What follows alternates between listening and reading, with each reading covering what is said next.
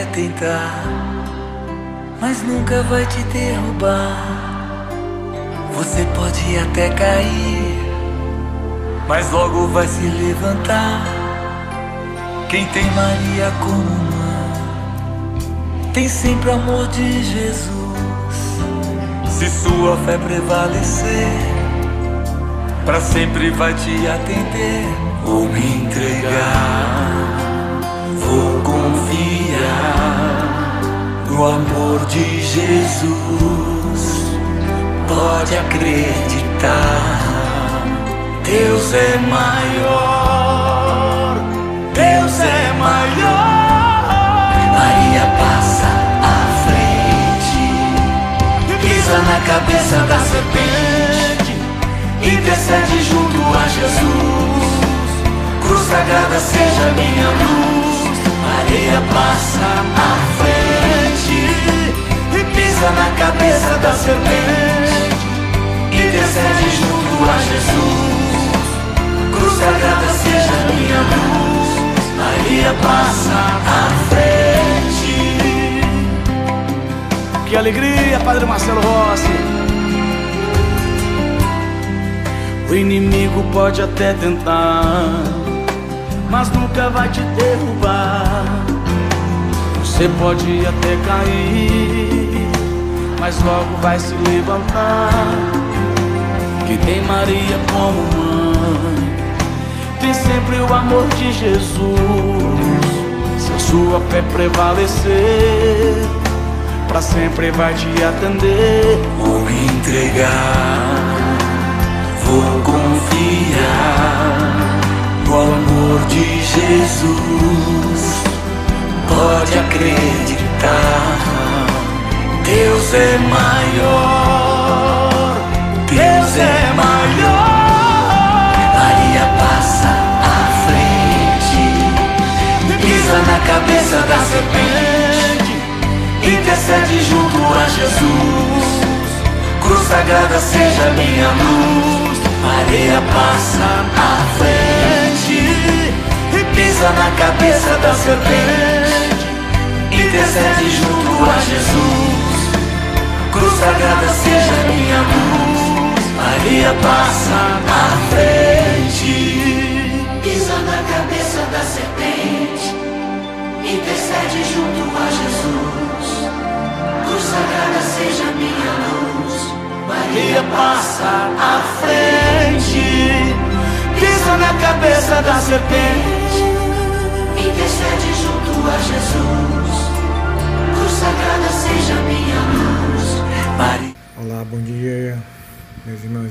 Irmãs. Começamos mais um podcast desse sexta-feira, desse final de semana.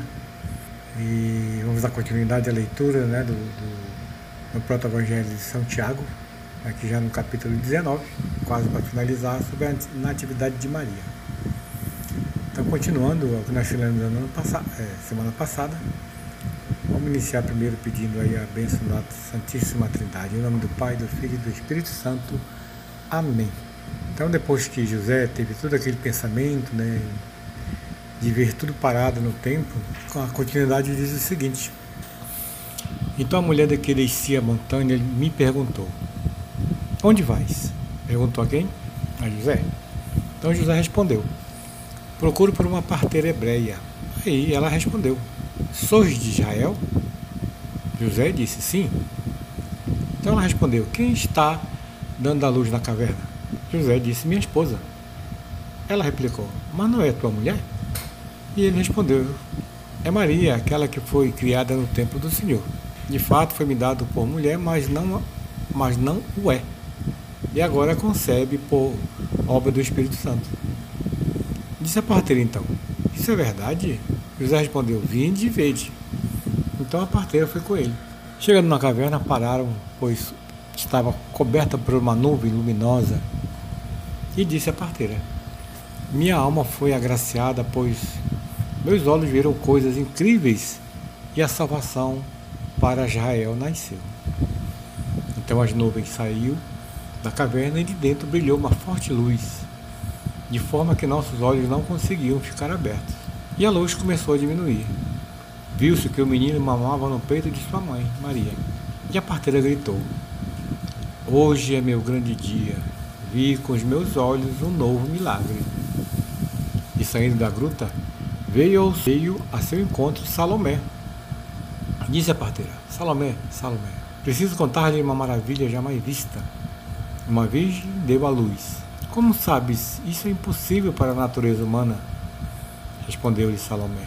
Pelo Senhor, meu Deus, não acreditareis enquanto não puder tocar os meus dedos em sua natureza para examiná-la. Então a parteira entrou na caverna e disse a Maria: Prepara-te, pois existe uma dúvida sobre ti entre nós. E Salomé pôs seu dedo na natureza de Maria e soltou um grande grito: Ai de mim, minha malícia e são culpadas.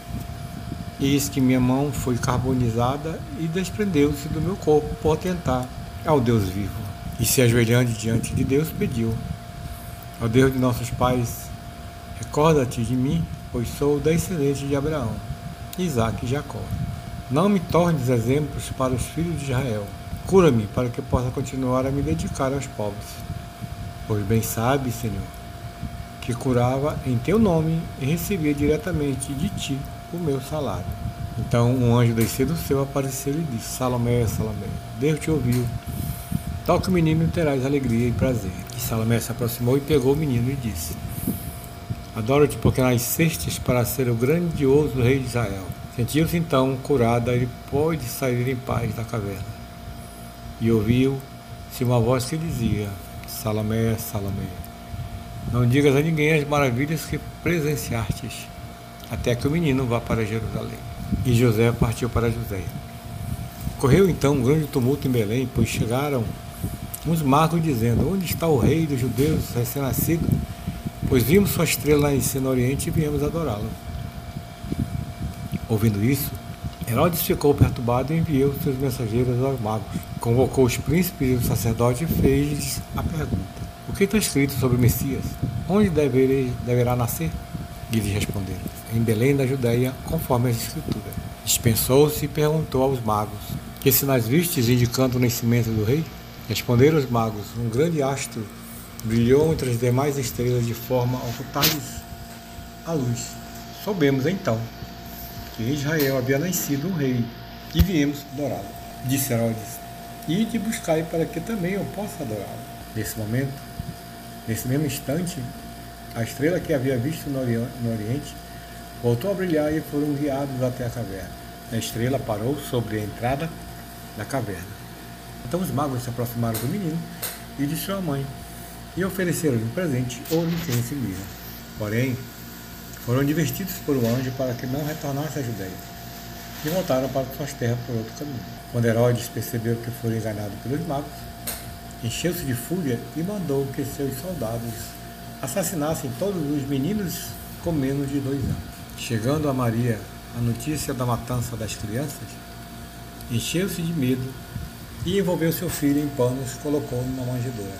Quando Isabel ficou sabendo que também procuravam seu filho, João, pegou e foi para as montanhas, procurando esconderijo. Como não encontravam nenhum lugar ideal, em soluços orou em alta voz.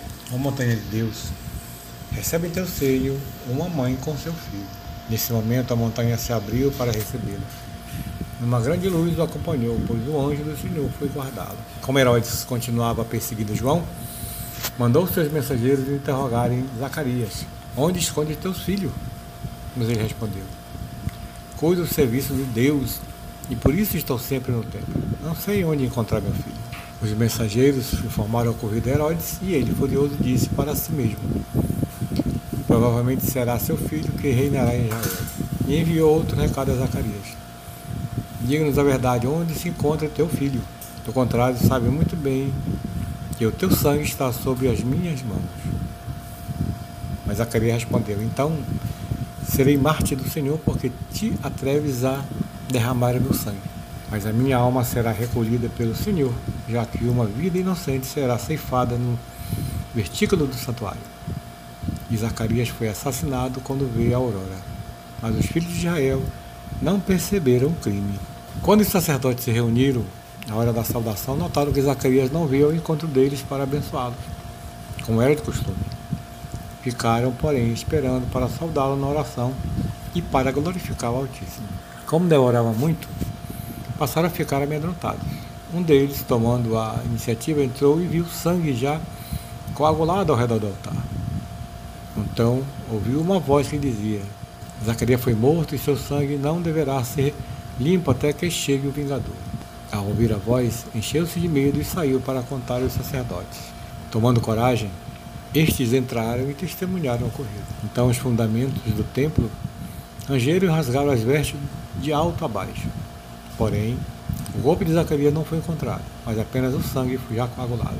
Cheios de medo, saíram e contaram todo, a todo o povo que Zacarias fora assassinado. E a notícia se espalhou por todas as tribos de Israel.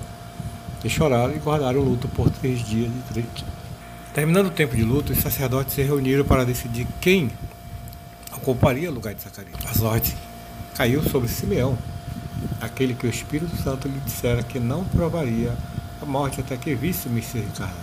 E eu, Tiago, escrevi esta narrativa quando surgiu um grande tumulto em Jerusalém em virtude da morte de Herodes. Retiro-me para o deserto até que cesse o tumulto e glorifique ao Senhor, meu Deus lhe concedeu a graça e a sabedoria para escrever esta narração. E a graça esteja com todos os homens que temem ao Senhor Jesus Cristo, a quem devo ser dada, a quem deve ser dada agora, por todos os séculos dos séculos. Amém. Então, gente, esse momento finaliza né, essa leitura do próprio Evangelho de, de São Tiago, falando de Maria, mas é, tem um detalhe muito importante para ser colocado, inclusive isso foi dito em uma das palestras do padre Paulo Ricardo, que existe duas mulheres importantes na leitura do, da nossa Bíblia. Mas a pergunta sempre é a mesma, ou a indagação sempre é a mesma, que diz o seguinte: havia uma mulher, era virgem, era imaculada, noiva de um homem, e recebeu a visita de um anjo. Aí vem aquela pergunta, né? Quem é esta mulher? Logo de cara vamos pensar que seja Maria. Mas nesse primeiro momento, vamos pensar ou vamos colocar que seja Eva. Então, nesse momento, há a entrada do pecado no mundo. Até porque era mulher, era virgem, era imaculada, noiva de um homem, de Adão, e recebeu a visita de um anjo, no caso, o anjo naquela época, assim. O cara, é, o Lúcifer, Satanás, encardido, como queiram colocar. E, com o passar dos séculos, a mesma coisa aconteceu depois não para o pecado, mas sim para a salvação. Se nós perguntarmos que havia uma mulher que era virgem, era imaculada, noiva de um homem que recebeu a visita do anjo, vamos sempre estar colocando na posição de Maria. Né? Só que o anjo não era é, o dito colocado lá por Eva, mas sim o anjo Gabriel, o arcanjo Gabriel, que chega e fala: Não tenhas medo, Maria. E disse que é quando os anjos chegam a falar com seres humanos, um dia sermos agraciados por isso. Então, vamos ver no nosso evangelho que sempre tem essa frase, não tenhas medo. E, e para falarmos também dessa parte de saindo já do, do proto-evangelho, do, do apócrifo, mas lendo é, no evangelho de Marcos, aqui aparecem duas passagens onde se fala de Maria, que é Marcos 3,31 e Marcos 6,3. Aqui fala-se do texto que é a Maria, a mãe biológica de Jesus, que busca entender o filho, juntamente com seus familiares a mulher maternalmente solicita pela sorte do filho, mas que também é convocada a ser discípula na busca de compreender Jesus e sua missão e acolher sua proposta. Ela também pode ser, pode estar entre os primeiros a nutrir preocupações ainda muitas humanas, né, pela missão e obra de Jesus. Que é complexo realmente. Vamos analisarmos naquela época lá, entendemos que você tem um filho, é, um Deus né? e ver como família, e ver como, como lado carnal do nascimento. E, e olha, recentemente nós tivemos agora a beatificação né, de Cutis, né? E, e, e, no mundo atual, onde a mãe continua viva, mas beatificado ele, um jovem de 15 anos, falecido há 13 anos, há 14 anos atrás. Então você imagina a situação, a posição de uma mãe dessa, com figura de Maria, figura de, de, de humana de ter um filho quase santo, que já prodigiou né, é, milagres, inclusive aqui no Brasil. Então imagina a posição de, de Maria como mãe de um Deus, a mãe de Jesus e muitas outras coisas, né? Então nós podemos, eu queria mais era finalizar essa leitura desse, desse proto-evangelho de São Tiago, mas nós temos mais uma reflexão dos dois livros que eu falei lá no início, né? É, que falam também de Maria, mais especificamente uma leitura própria para isso. E aí saímos do proto-evangelho, vocês já observaram que tem alguma, algumas lados figurativos aqui que são que são que não constam no nosso evangelho sobre atividade sobre a vida de Maria durante o período do nascimento de Cristo, Jesus, né? Mas vamos nos preparar para a próxima semana, que aí vamos ter detalhes do Evangelho mesmo colocado para que a gente possa ter essa leitura própria de Maria. Então pedimos aí a bênção de nosso Deus, todo misericordioso, né? E que possa olhar para as famílias, continuando aí, olhando pelas famílias que perderam seus familiares, seus entes queridos nessa pandemia. Que possa abençoar a cada um de nós, as nossas famílias, nossos trabalhos, nossos estudos os nossos comunitários, nossos amigos e amigas. Né? Em nome do Pai, do Filho e do Espírito Santo. Amém.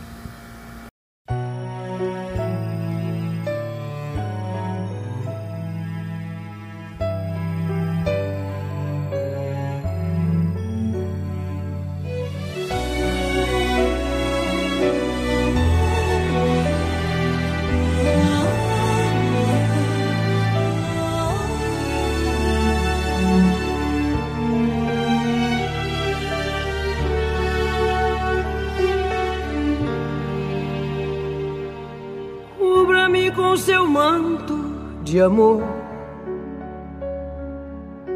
Guarda-me na paz desse olhar. Cura minhas feridas e a dor me faz suportar. Que as pedras do meu caminho, meus pés suportem pisar mesmo ferido de espinhos, me ajude a passar. Se ficaram mágoas em mim, Mãe, tira do meu coração. E aqueles que eu fiz sofrer, peço perdão.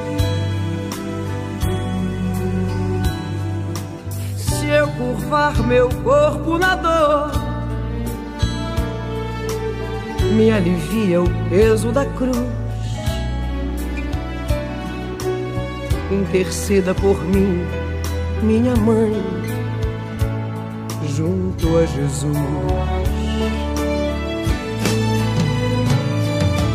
Nossa Senhora, me dê a mão, cuida do meu coração da minha vida, do meu destino. Nossa Senhora, me dê a mão, cuida do meu coração, da minha vida.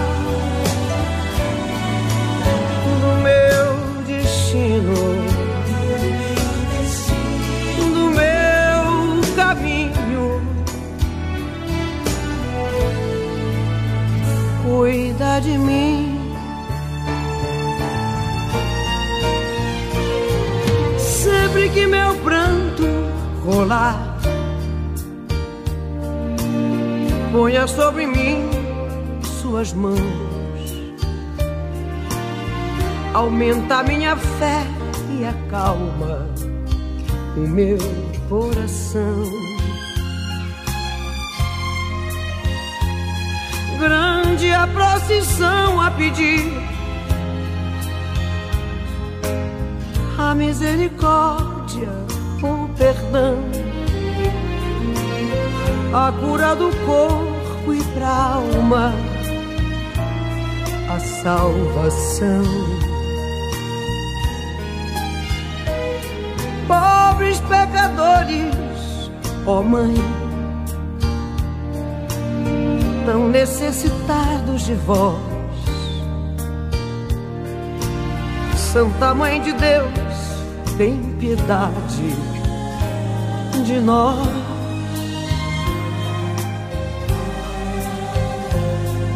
de joelhos aos vossos pés. Estendei a nós vossas mãos, rogai por todos nós, vossos filhos, meus irmãos. Nossa Senhora, me dê a mão, cuida do meu coração, da minha vida, do meu